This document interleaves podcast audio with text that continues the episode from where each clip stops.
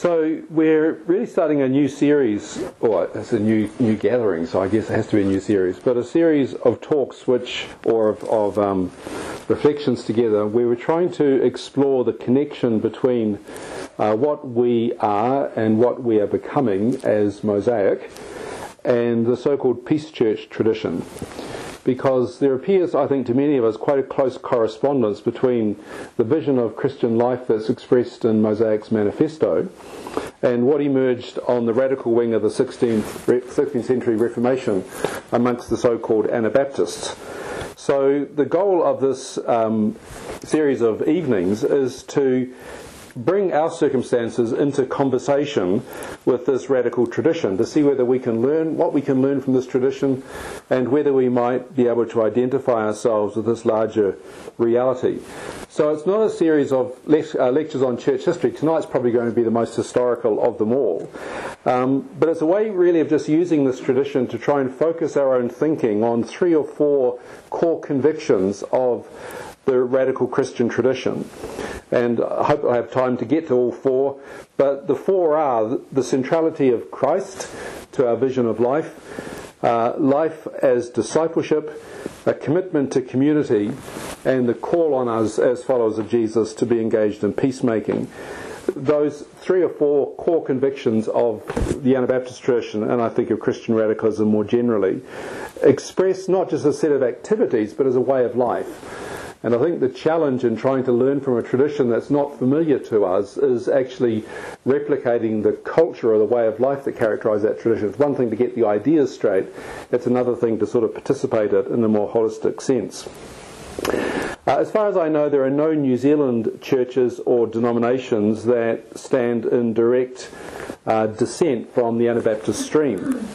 And most New Zealand Christians would never have heard of the word Anabaptist.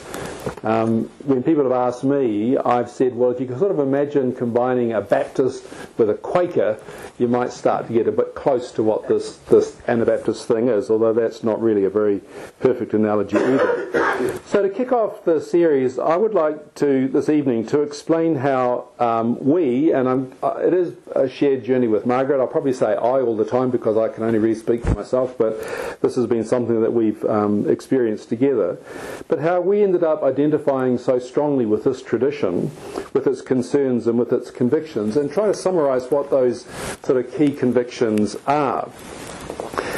Anabaptism, I think, though, has only been one of many influences on my Christian life. Uh, and if I was to sort of try and categorize what the big streams of influence have been on me, I think there would be these four. Uh, one is the evangelical tradition. So I was brought up in a Baptist family.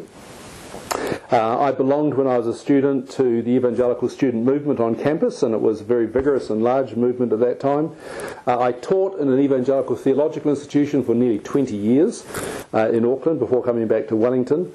And much of my adult Christian pilgrimage has been hammered out in dialogue with this tradition. Now, you don't choose the traditions that you're born into, um, and so I might really uh, dissent from some of that tradition. I certainly dissent from a lot of the American expression of that tradition.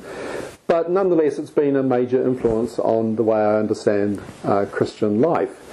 From it, I guess I've, I've, acquired a sense of the importance of Scripture uh, as, the, as the key sort of reference point for our understanding of life and faith, uh, the necessity of personal faith and commitment, so evangelicals are fond of saying that God has no grandchildren, uh, and I, I, actually agree with that.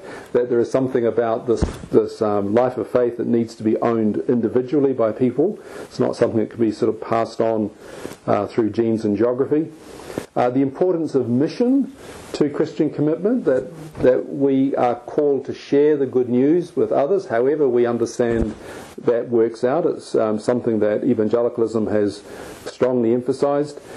And from that tradition, I've also discovered over the last couple of years, I know hundreds of hymns.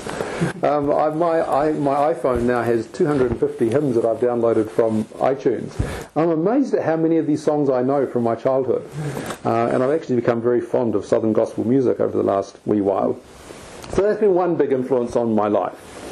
A second has been the charismatic movement. So my parents um, were early leaders in the charismatic renewal in New Zealand in the early 1960s. Uh, I personally had a very powerful charismatic experience when I was only 11 years of age. Uh, throughout my teenage and early adult years, I was involved in uh, charismatic and neo-Pentecostal uh, fellowships, including uh, Catholic charismatic, two, two Catholic charismatic groups. Uh, so that's also been a big influence on my understanding of faith. Uh, from this, I, that stream, I guess I've learned to appreciate the transforming impact that actually having an experience of God's love, not just a, a you know, concept of it, but an experience of God's love and presence can have. So, one theologian has described the Holy Spirit as the God whom we experience. That it's through the Spirit that we come into a, a personal experience of God's life and love. And that's been a very important part of my journey as well. Uh, the capacity of uh, sharing in that experience to create community, to break down barriers between different traditions. Um, and I guess also from that tradition, I've learned of the constant danger of spiritual pride, of elitism, of manipulation, uh, and of quick fix solutions to rather complex problems. I think um, especially Pentecostals are very inclined that way. So my appreciation of the spiritual life has been enriched by the contemplative tradition and by liturgical practices as well, but I, still think that uh, I have this kind of craving for the breath of the Spirit as well, which I'm sure comes from uh, my upbringing. A third influence has been the neo Calvinist tradition. So during uh, our student days, we were very influenced by a group on campus called the Foundation for Christian Studies, which was a group of academics who drew primarily on Reformed Christian philosophy. I won't say any more about it than that. But from that involvement, one thing that I really did uh, learn to uh, value was the importance of developing a Christian mind, of learning to think uh, Christianly about all aspects of life, not just about church and theology and spirituality, but also about economics and politics and aesthetics and social policy and law and so on. So, one of the slogans that uh, was used in that particular group was Christ is Lord of all, or he's not Lord at all. So Christ's Lordship, by definition of its Lordship, must embrace the whole of life. Yet, even before becoming aware of Anabaptism, I was always perplexed in this very uh, impressive group of people. I was always perplexed by the minor role that Jesus and the Gospels play in the Reformed scheme. Now, you were brought up in a Reformed Baptist church, weren't you, man? So you can tell me whether this is your experience as well. Um, Jesus and the Gospels actually play hardly any role at all, in, in, my experience, in this tradition. Uh, Christ is honoured as the source of salvation, but Christian life and thought is largely derived from the Old Testament and from Christian philosophical reasoning.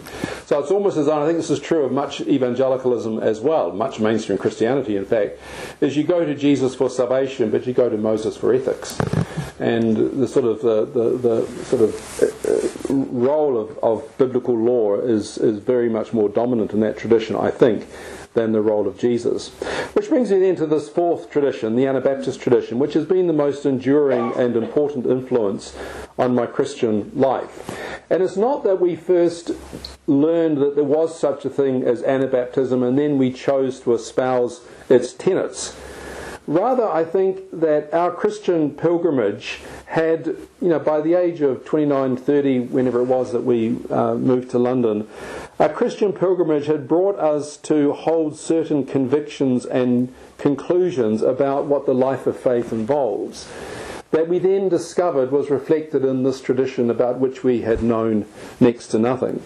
So it was that the kind of Anabaptist frame provided a fit for views that we had already come to regard as important through our own sort of independent pilgrimage, an expression of Christian faith that corresponded with the instincts and the gut feelings and the priorities that we had come to believe were central.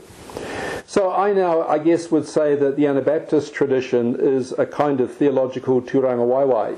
It's a place to stand within the broader Christian family uh, to give a perspective on the broader Christian life. So, let me tell you about how we first came into contact with this tradition. I'm actually going to read you something because I've written this up in, uh, in uh, an essay that was published a number of years ago, and it just was easy for me to read you a few paragraphs and to try and paraphrase it. To say we were converted by a cookbook would be going too far. But it was the More with Less recipe book, together with John Howard Yoder's The Politics of Jesus, which Margaret and I read as university students, that first triggered our interest in the Anabaptist tradition. Both books were produced by Mennonites and both gave expression in different ways to the same fundamental Mennonite conviction that to be a Christian means following Jesus. That following Jesus means taking Jesus' ethical teaching seriously and taking Jesus seriously means a lifestyle of simplicity, service, and peacemaking. In the heyday of student radicalism in the early 1970s, discovering the authentic Christian radicalism of this long established but little known faith tradition was very timely. Three decades later, we count that tradition to be one of the most formative influences on our understanding of Christian faith. Our lives have been immeasurably enriched by participation in two Mennonite congregations, attendance at several Mennonite conferences, two periods of sabbatical leave at Mennonite seminaries in the US, reading Mennonite scholarship, and above all, by enduring friendships with Mennonite Christians in different parts of the world. After completing my initial theological studies in Wellington in 1980, I was accepted for postgraduate work in New Testament at the University of London we decided to spend three months in North America en route to Britain. Thinking this would be a good opportunity to meet some real live Mennonites, I obtained addresses from three of three Mennonite organisations from the U.S. Embassy in Wellington. Uh, those were the days when you rang the embassy and somebody actually answered the phone. It doesn't, it doesn't happen anymore. Um, and I can vividly recall this conversation. I said, "We're going to the U.S. we'd like to meet some Mennonites. Can you give us some addresses?" And he said, "Sure thing." And he must have just put the phone down and gone to some phone books and came back with these three addresses. Uh, one was near Chicago, which was on our itinerary, so we arranged to pay them a visit. Our first few weeks in America were very unsettling. We encountered various expressions of church life, but didn't like much like what we saw. Whether it was the smooth consumer religion of the megachurch in Los Angeles we visited, or the manipulative showmanship of the countless televangelists I at least watched, or the overt racism of the small Midwestern Presbyterian church we attended with some distant relations, the American Christian scene seemed bizarre indeed. What we found most disturbing, however, was the boisterous God and country nationalism that permeated church as well as society. I remember watching one well known TV preacher whose theology was thoroughly orthodox, I was assured by an American friend, commemorate the 4th of July with a sermon entitled, I Am the American Flag. In return for a reasonable donation to his ministry, I could have got a transcript of his message and a lapel of the Stars and Stripes, uh, lapel badge of the Stars and Stripes, but I resisted the temptation. With this fresh in our minds, we turned up at the Mennonite World Conference headquarters in Lombard near Chicago. We were given a gracious welcome and spent the afternoon in conversation. At one point, I asked the director what he thought of the religious nationalism so pervasive in what we had seen of the American church. Idolatry was his simple reply. I remember writing in the visitor's book, Wonderful to meet kindred spirits. We arrived in London later that year and spent the first months finding our feet. We visited several churches in our neighbourhood but could find nothing that really suited. Then one Sunday we attended the worship service of the London Mennonite Fellowship in Highgate, North London. As strangers in a foreign land, spiritually it felt like coming home. We fitted in a way we had not experienced before. We remained active members of that church until we returned to New Zealand four years later. What was it about this small Mennonite fellowship we found so special? Many things, but the one that stands out was its holistic, integrative theology.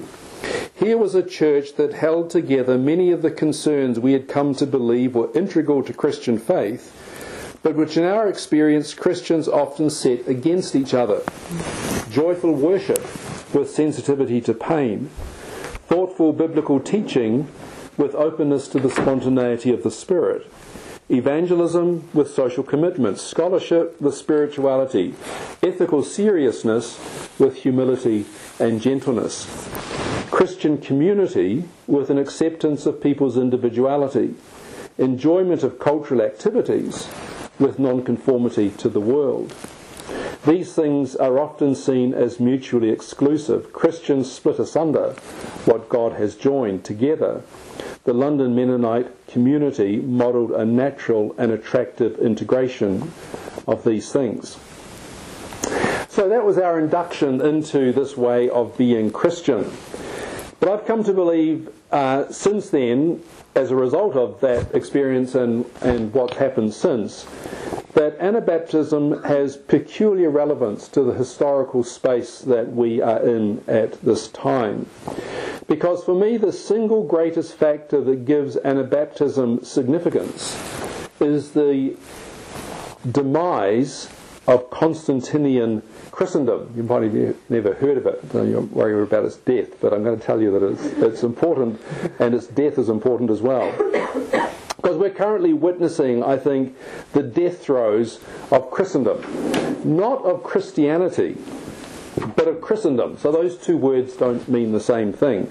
Christendom is a term that refers to that sort of synthesis between Western culture, the state, and the church, that these three sort of realities are fused together, that began with the conversion of Emperor Constantine in the fourth century and has now unraveled. Now, the roots of this unraveling go back centuries, but it's become unmistakably visible in the post war period. So, in my baby boomer generation, we have witnessed a decisive shift from a time when virtually all Westerners, virtually all New Zealanders, would have described themselves as Christian simply because they're born into a country where Christianity is the dominant religion to a time when perhaps the majority of people regard themselves as either non religious or non Christian specifically. So Christianity is now no longer perceived to be something that embraces the entire national community. Rather, it is universally perceived to be a matter of personal taste, and a somewhat deviant taste at that. Many conservative Christians worry fretfully about this loss of a kind of Christian culture to our society. And they call for a turning back of the clock to some golden era in the past when the church was triumphant and everybody, um, everybody sort of acknowledged a Christian identity. Anabaptists, however, and I rank myself amongst them, regard the death of the Constantinian synthesis as a good thing, not a bad thing because it has the potential to free the church from cultural captivity and political captivity and to enable it to truly be the church again, the church that God always intended it to be. A dissident community of love, committed to following the way of Jesus in a confused world as a witness to God's saving work in creation. That for me is what the church is supposed to be about. Now, I'm going to say a bit more about the demise of Christendom in uh, my next session, which won't be the next one, but the one after that. But enough here just to say that it is this, I think, that means that Anabaptism is so significant. I think Anabaptism is an idea that has found its day. Because Christian thinkers of all stripes recognize now that we can no longer presuppose Christendom as the context for Christian witness. Things have changed. The old models that we have used no longer apply. New models are needed. And in this setting, it seems to me that the tradition that has historically been most critical of Christendom is the one that has the most to offer the church as it renegotiates its self understanding in a post Christendom environment.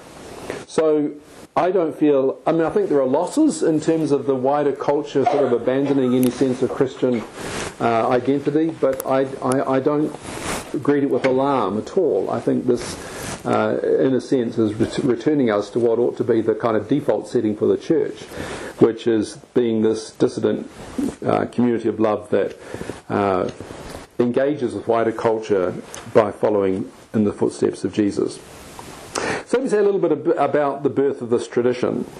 Uh, as uh, I'm sure you know, the 16th century was a time of great upheaval for the church. The Roman Catholic Church went through this major split which led to the birth of so called Protestant Christianity.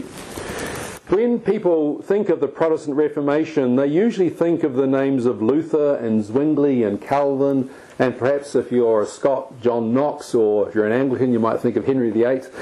Um, and these are the big names that sort of dominate the official story of the Reformation. But the 16th century was a confused and confusing time, and alongside these major or magisterial reform traditions, there were a variety of other more radical groups that emerged as well. Each of these groups had differing outlooks and agendas. Some were mystical, some were apocalyptic, some were political, some were just plain criminal. But what is sometimes called on the left wing of the Protestant Reformation, a movement emerged that felt that the official Reformation was not going far enough and it was not going fast enough. So in the early 1520s in Zurich, leaders such as Conrad Grebel and Felix Manz and many others objected to the slow pace and the caution of the Zwinglian Reformation. And the issue centered initially around the Mass and the abolition of the Mass, but also around uh, imposed tithes on the population. And so the question was as this sort of reform movement got underway, what was politically feasible? And there were a group of radicals who felt that it just wasn't going far enough. And this led to the emergence of what is sometimes called the Believers' Church tradition or the Radical Reformation. So the magisterial Protestant reformers, the Luthers and the Calvins and the Zwinglies, broke with Rome on fundamental issues of theology and ecclesial practice, and I guess in some senses on moral practice, but they still subscribed to the Christendom model of a state church to which all citizens belonged by virtue of birth and by virtue of infant baptism. So, in some places, people went to bed Catholics and they woke up the next day Protestants because the prince had decided to embrace the Protestant Reformation and therefore everybody was swept up. You had no choice. Now you were suddenly. I remember going to a, an icon uh, um, uh, display, what's the word, um, thingamajig here in Wellington. What am I looking for? Exhibition. Exhibition, thank you. And uh, had, a, had a timeline on. At one point, they had like, at 11.20, all Russia becomes Christian. Now, it was that kind of mindset that largely prevailed amongst the Protestant reformers as well. The radical reformers, however, championed what was at the time a novel idea discovered through Bible study and prayer of the church as a voluntary community of genuine believers, not simply as the religious face of civic society. And so, over against the prevailing practice of baptizing every infant into the national church, they insisted that baptism was a believer's rite of entry into the community of faith that baptism was the visible expression of an inward voluntary commitment to discipleship, hence, a believer's church, not simply a state church. The word Anabaptist itself means rebaptizer. It was a term that was coined by the opponents of this radical um, group as a term of reproach. In fact, it was a criminal charge, punishable by death, to engage in rebaptizing because it was an, an inherently a denial of the efficacy of, of infant baptism. But the movement's leaders denied that they were rebaptizing anybody. They said infant baptism is not true Christian baptism. Uh, and we're just baptizing, we're not rebaptizing. Uh, they preferred to refer to themselves as the brethren, as the brothers and sisters, not as Anabaptists. But the label itself stuck. Um, and is used increasingly today. Actually, it's used more and more uh, today to describe this tradition. The, the, word Mennonite comes from the name of a second generation converted Dutch priest, Menno Simons, who helped to regroup this movement after some um, uh, traumas, after early traumas caused by persecution and some rather unfortunate misadventures that we won't go into either.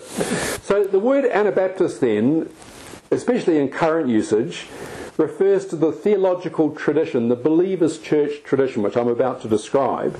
The word Mennonite is one denominational expression of this, along with the Amish, the Hutterites, the Brethren in Christ, and the various other uh, groups that would stand in the same, the same stream.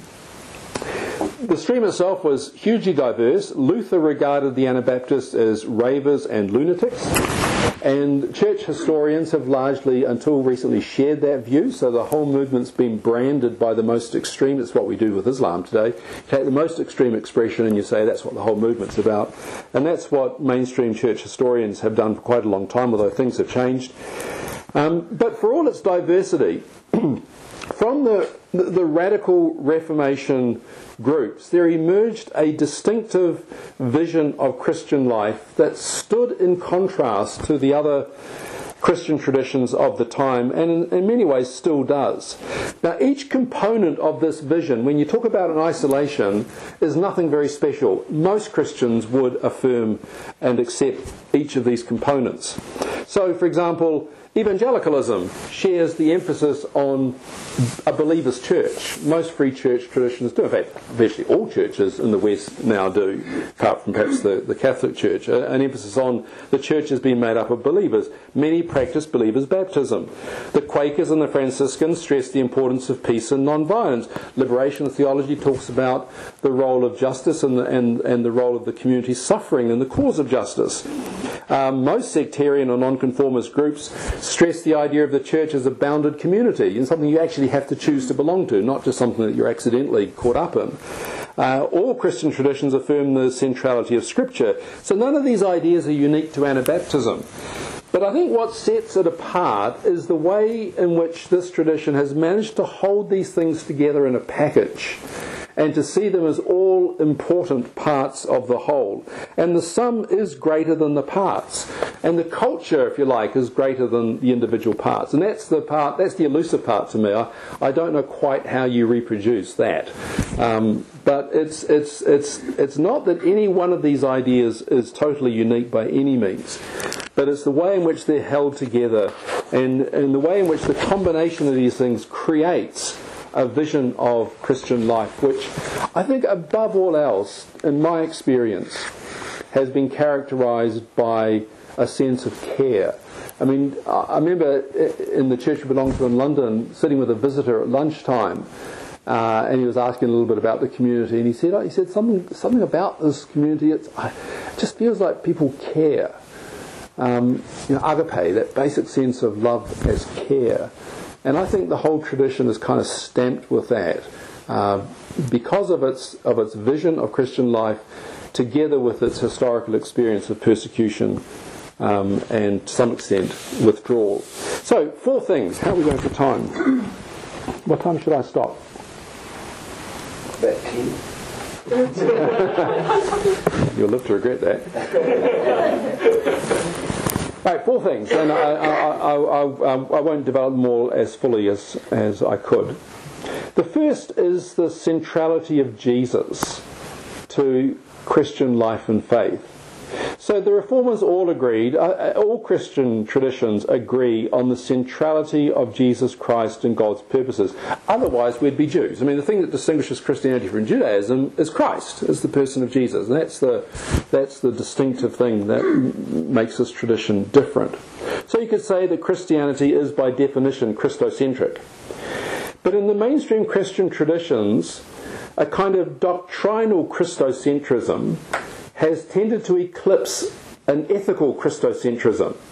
In other words, what one believes about Christ is more important than when one, whether one actually follows him in practice. So the notion of salvation by faith, which is a kind of the, the catch cry of the Lutheran Reformation, at its worst comes down to the idea that you're saved by having your right mental belief about things. As long as you've got your theology straight, you'll be okay. It's like you turn up at the pearly gates, and the first thing that St. Peter does is check off that you believe the right things about Christ. Now, that's a terrible sort of um, oversimplification of it, but I think you'll know what I mean. It often comes down to that. Christ has functioned more as the central link in the doctrine of salvation than as the central paradigm for Christian lifestyle. And maybe the, the problem goes way back to the beginning because the church's foundational creeds are virtually silent on ethics. I don't know if you've ever been struck by the fact that the Nicene Creed, uh, shared by all Christian traditions, jumps from the virgin birth to the condemnation under Pontius Pilate and says nothing about the in between bit. It's like Jesus was born of a virgin and then he died, and whatever happened in between somehow is not relevant. And I mean, that's not to say that the early, the early church didn't um, focus on that period, but they didn't feel it was necessary to put it into their sort of creedal summary. And I think this has allowed the Church of Christendom to bear the name of Christ, yet do the work of the devil at the same time. So, in the interest of doctrinal orthodoxy, the Church historically has raised armies and waged war. It has tortured heretics and burned witches. It has persecuted dissenters and it has compelled conversions. And you think, how can you how can they have done that in the name of Christ? Well, because Christ has been more an abstract idea than actually a moral example that the church is accountable to. So Anabaptism emerged in the 16th century, and there were movements earlier than this as well. The Franciscans were earlier than this. I mean, there'd been, I mean, the monastic movement itself was an example of a kind of dissent from this view. But Anabaptism emerged in the 16th century as a protest movement against violent, coercive Christianity, and it insisted on a moral, not just a doctrinal Christocentrism. In other words, the essential mark of Christian identity is not simply having a correct theological evaluation of the person and work of Christ, which is important, the worship of Christ. It's not that they denied that, but that's not the key mark of Christian identity. The key mark of Christian identity, because everybody else shared those views at the time anyway, the key mark of Christian identity is moral conformity to the way of life taught and demonstrated by Jesus in the gospel records, the imitation of Christ. So, this radical moral Christocentrism is a really strong feature of Anabaptist Christianity. And it functions in the interpretation of Scripture as well. And last year in our series on uh, the meta story of the Bible, uh, this came through as well in, um, in the talk I gave at the beginning about how the story of Jesus is supposed to be the, the lens through which you view the whole of Scripture. So it's a kind of Christocentrism applied to hermeneutics, if you forgive the jargon. And it worked, it worked itself out in at least these two ways. First, according to the Anabaptist, when you read the Bible, the point is whatever agrees with the example and teaching of Jesus in the Gospels, whatever in the Bible agrees with that, then that's God's word for today. Whatever contradicts the teaching and example of Jesus, such as war, and slavery and capital punishment and violent coercion and all those sorts of things, then that is no longer God's word for the covenant community today. So Menno Simons said, and I quote, all scripture must be interpreted according to the spirit, teaching, walk, and example of Jesus and the apostles. Now, when, when you say that, you think, well, of course, that's not the way most people work. And as somebody who's been deeply immersed in teaching evangelical theological students, I can tell you what's more important for evangelicals is a theology of Scripture. It's the fact that you regard the whole Bible as the inerrant Word of God. That's the most important thing. Uh, with an Anabaptist hermeneutics, that's not the most important. The most important thing is that when you read the Word of God, you do it by checking things against the benchmark of the Jesus of the Gospels. And the second part of that kind of hermeneutical framework is the Anabaptists believed that you can only know the truth of Scripture when you are obedient to Jesus' call to discipleship. Only committed disciples can truly understand the, te- the text. So Hans Denk, one of the early leaders, put it this way No one can claim truly to know Christ unless he follows him in life. And this is something that um, I think rings very true to our generation you've got to walk the talk. And your talk is supposed to be about the walk. And, and if you're not walking the walk, you can't really talk the talk. I mean, this is, to put it in theological jargon, there's no orthodoxy, right belief, without orthopraxy, right lifestyle. The two go together. So that's one of the central Anabaptist convictions. The second is this the essence of Christianity is discipleship. The heart of Christianity is discipleship. The Anabaptists demanded a consistency between inner belief and outer lifestyle. They are very critical of the official Reformation for failing to produce the level of moral obedience and the adherence that, that even seen in Catholicism. And the reformers like Luther and Zwingli were, were aware of this problem, that the Protestant churches weren't actually living a very godly life that the level of Christian living amongst the Protestant population was often much lower than amongst the Catholic uh, community. One theological solution to this dilemma, and you may have heard this kind of language used, was to distinguish between the church invisible, which is the true believers, who are assured of salvation, and the church visible, which is the institutional church, which is a very mixed bag and has bad people as well as good people in it. Uh, and this language of the church invisible is sometimes still used in that sense. Um, the Anabaptists bridled at any conception of an invisible church or of a true church apart from personal commitment to the life of discipleship. And they proceeded to organize churches based on the principle of commitment to Christian discipleship. And again, in our sort of free church days, this sounds pretty unexceptional, but it was, was radically different than what prevailed.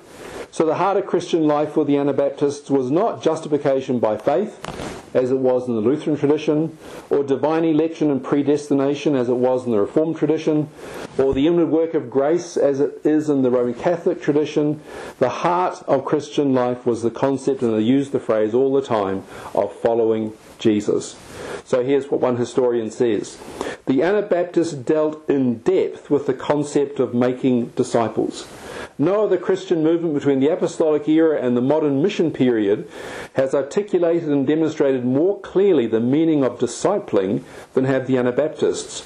While mainline reformers rediscovered the great Pauline term faith, the radical reformers rediscovered the gospel writer's word discipleship. People cannot, they maintained, call Jesus Lord unless they are his disciples, indeed prepared to follow him in every way. This was the message they preached, the code they lived by, and the faith they died for, and they died for it in considerable numbers at the hands of both Catholic and Protestant leaders.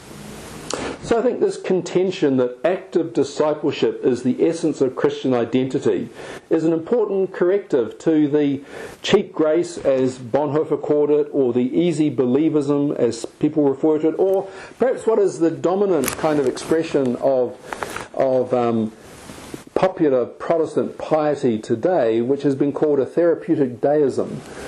Um, you know, the megachurch idea that God is this cosmic thumb to suck and that God is there basically to meet all your needs, and He's there to make your life pleasurable and to make your life meaningful, and, and uh, God just becomes a cipher for that kind of therapeutic um, um, blessing factory in heaven. And that sort of therapeutic deism, uh, really, the, the opposite to that is the life of discipleship, is one call to follow in the footsteps of Jesus who says, Take up your cross and follow me. The third thing that I think characterized this tradition is an ethic of peace and non-violence. So, not all the early Anabaptists were committed to non-violence, or as they preferred to call it, non-resistance, taken straight from Matthew 5. Some Anabaptist sects were positively militant. Uh, and in 1535, a group of militant revolutionary Anabaptists seized the city of Munster proclaimed the advent of God's kingdom on earth, forced baptism on the inhabitants, and even put some resistors and opponents to death. And that's been the kind of uh, the ISIS of the Anabaptist period that has, has, has tarred the whole, the whole tradition. But by the 1560s, a principled rejection of violence had become the dominant ethos of the movement. It was considered to be one of the primary ways that believers imitate Christ and his teaching. A corollary of this was the refusal to swear oaths. So in Matthew 5, Jesus talks about letting your yes be yes and your no be no. The Anabaptists were biblicists, they took this very seriously, and they refused to swear oaths. They refused to swear oaths because, as Jesus himself points out, it's a devaluation of truth. The problem with saying, you can only believe me when I say I promise or I swear it, is the rest of the time I may be telling a lie. Um, so this refusal to swear oaths was part of a commitment to truth, but it was also a way of resisting the principle of state coercion. So the easiest way to identify the Anabaptists in the village was for the prince and his henchmen to ride into the village to get everybody in the town square and say, swear an oath of fealty to your prince.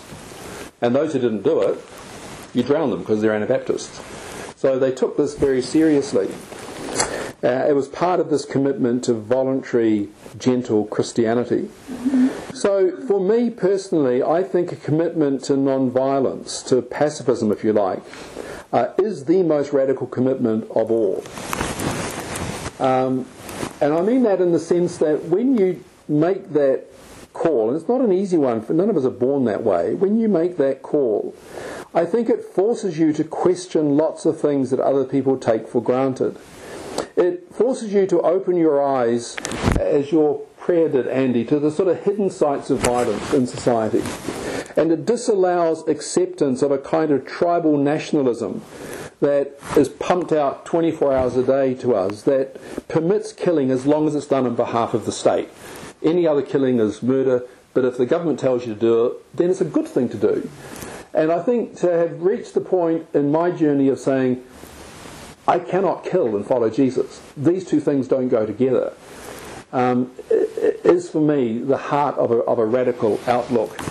Uh, and, uh, you know, I think it's really significant this tradition embraced that as, as, a, as, a, um, as, a, as a central core of, of Christian commitment. And it led to huge bloodshed because they were repressed fiercely by both Catholic and Protestant princes because they were subversive, because a refusal to kill on behalf of the state is subversive, it's treasonable. And uh, many, many thousands were tortured and killed by the ruling authorities. And there is a book which I have in my office, which I was given, it's about that fat, called The Martyr's Mirror. And it's, it's just eyewitness accounts of the, of the martyrs in the 16th century who were who were killed for their faith. And true Mennonites, those who are born into this sort of tradition, read this as their family history. I mean, it's the most gruesome book to ever look at, and I've never really had the courage to read it, but it's there on my bookshelf. Mahatma Gandhi once said, "The only people on earth who do not see Christ and his teachings as non-violent are Christians." The only people on earth who do not see Christ and his teachings as non-violent are Christians. Well, the Anabaptists, the Quakers, are instructive exceptions to this sad state of affairs. Uh, they've practiced non-violent forms of social engagement and they've worked hard at constructing a peace theology to undergird it. Peace theology that I've personally found extremely beneficial. Okay, just so we, we can uh, have time for conversation. The fourth thing about the Anabaptist tradition that I think um, we will resonate with as well is the idea of the church as a committed and caring community. So Anabaptism rests on a, a, kind of an ecclesiology, an understanding of what it means to be church. And church is not an institution, it's a gathered community of genuine believers who live under the authority of Christ, visibly distinct from the unbelieving world and also from more nominal, or in their views, apostate Christianity, both of which dwell outside the perfection of Christ, was the way in which the uh, uh, early Schleitheim confession put it, which sounds very arrogant. But this idea at the heart of it that the church is not supposed to simply be the national party at prayer or you know the, the whole society at worship it's supposed to be a community of witness and the witness that it, it, uh, it embodies comes from its commitment to following Jesus.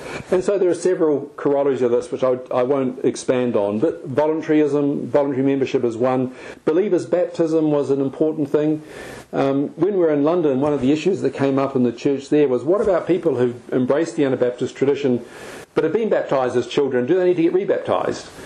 And the conclusion we reached was no, it's not just the act of, re- of baptism that's important, it's what it represented. And in the first century, uh, sorry, the 16th century, it represented a commitment to, to, to, to voluntary religious faith, I mean, as opposed to something that's imposed. Uh, and so, you know, maybe baptism is not the key kind of symbol for today, but um, it lies at the, at the heart of the 16th century experience. A separation from the world, again, at its worst, because of persecution, it became a complete withdrawal from the world. Uh, and that I think uh, uh, we can't accept. Uh, I think, you know, in the name of Christ's Lordship, we can't sort of withdraw into our holy huddles and, and just ignore the rest of the world. Uh, but at its, at its best, what this notion of separation is, is this idea that we're called not to be conformed to this age, but to be transformed and to be transformed in the big issues money, sex, power, violence, you know, the big things that um, that um, we need to show a distinction in. Uh, suffering, uh, discipline, they practiced the ban, which was horrible. You know, again, part of being a bounded community is a preparedness to expel people if they didn't walk the, you know, walk the talk. Um, something I think is, is very damaging and something we, we need to handle with a critical gaze, I think. Um, a, a radical egalitarian, they're very anti clerical, very anti hierarchical, and so on and so forth. So, let me just finish. The relevance, I think, of Anabaptism for us in Mosaic at this time, in this stage of Western history, and in this place in our country, is that it offers us a vision of Christian life and a wisdom of trying to live out that vision informed by a long historical experience. And the genius and the attractiveness for me of the Anabaptist vision is in its combination of these central ideas that Jesus is the supreme paradigm for Christian life. He is the one that embodies what we must seek to, to embody as well. He is the one that shows us uh, how to live our lives under God's reign. The call to a radical discipleship that touches on ethics as well as on theology, as well as on sort of personal salvation. An understanding of the church as a countercultural community. Countercultural in the big issues, not just in you know the sort of long hair hippie stuff, but in the in the really big issues. Countercultural in that it's based on voluntary membership, servant leadership, mutual care, mutual accountability, corporate discernment, those sorts of ideas. And finally, the rejection of violence and coercion and a dedication to the way of peace and the way of justice. Many Christians today, many of you, I'm sure, from your own backgrounds, would want to affirm some or all of those items individually what my experience has been is that to have them embraced together, to have them all incorporated in the same package of of, uh, of commitments, uh, and especially when it starts to live itself out at a kind of intergenerational cultural level, uh, is is really what makes the Anabaptist experience so attractive and so important. Uh, that integration, I think, is the heart cry of many people who are discontented with the current church. And I think it's actually the heart cry of many people in our culture today. So Alan Kreider, who was a very strong influence on our life and who's currently on his deathbed, literally, he's only got a few weeks to live, uh, once said to me, he was an early church historian, he said to me, as far as he's concerned, church history is the story of people pulling apart what Jesus held together. Of Christians pulling apart what Jesus held together. And those things that I've outlined as part of the Anabaptist vision, I could equally have explained, and perhaps in the series that lies ahead of us, this will happen, could equally be explained as part of the of the life of Jesus. I mean, you can find all those things characterizing his life as well. And so that's why I think it is a it is a vision of Christian life that um, is worth us attending to because um, I, I think we'll find a lot in it that we just recognise as being what Christian life really ought to be.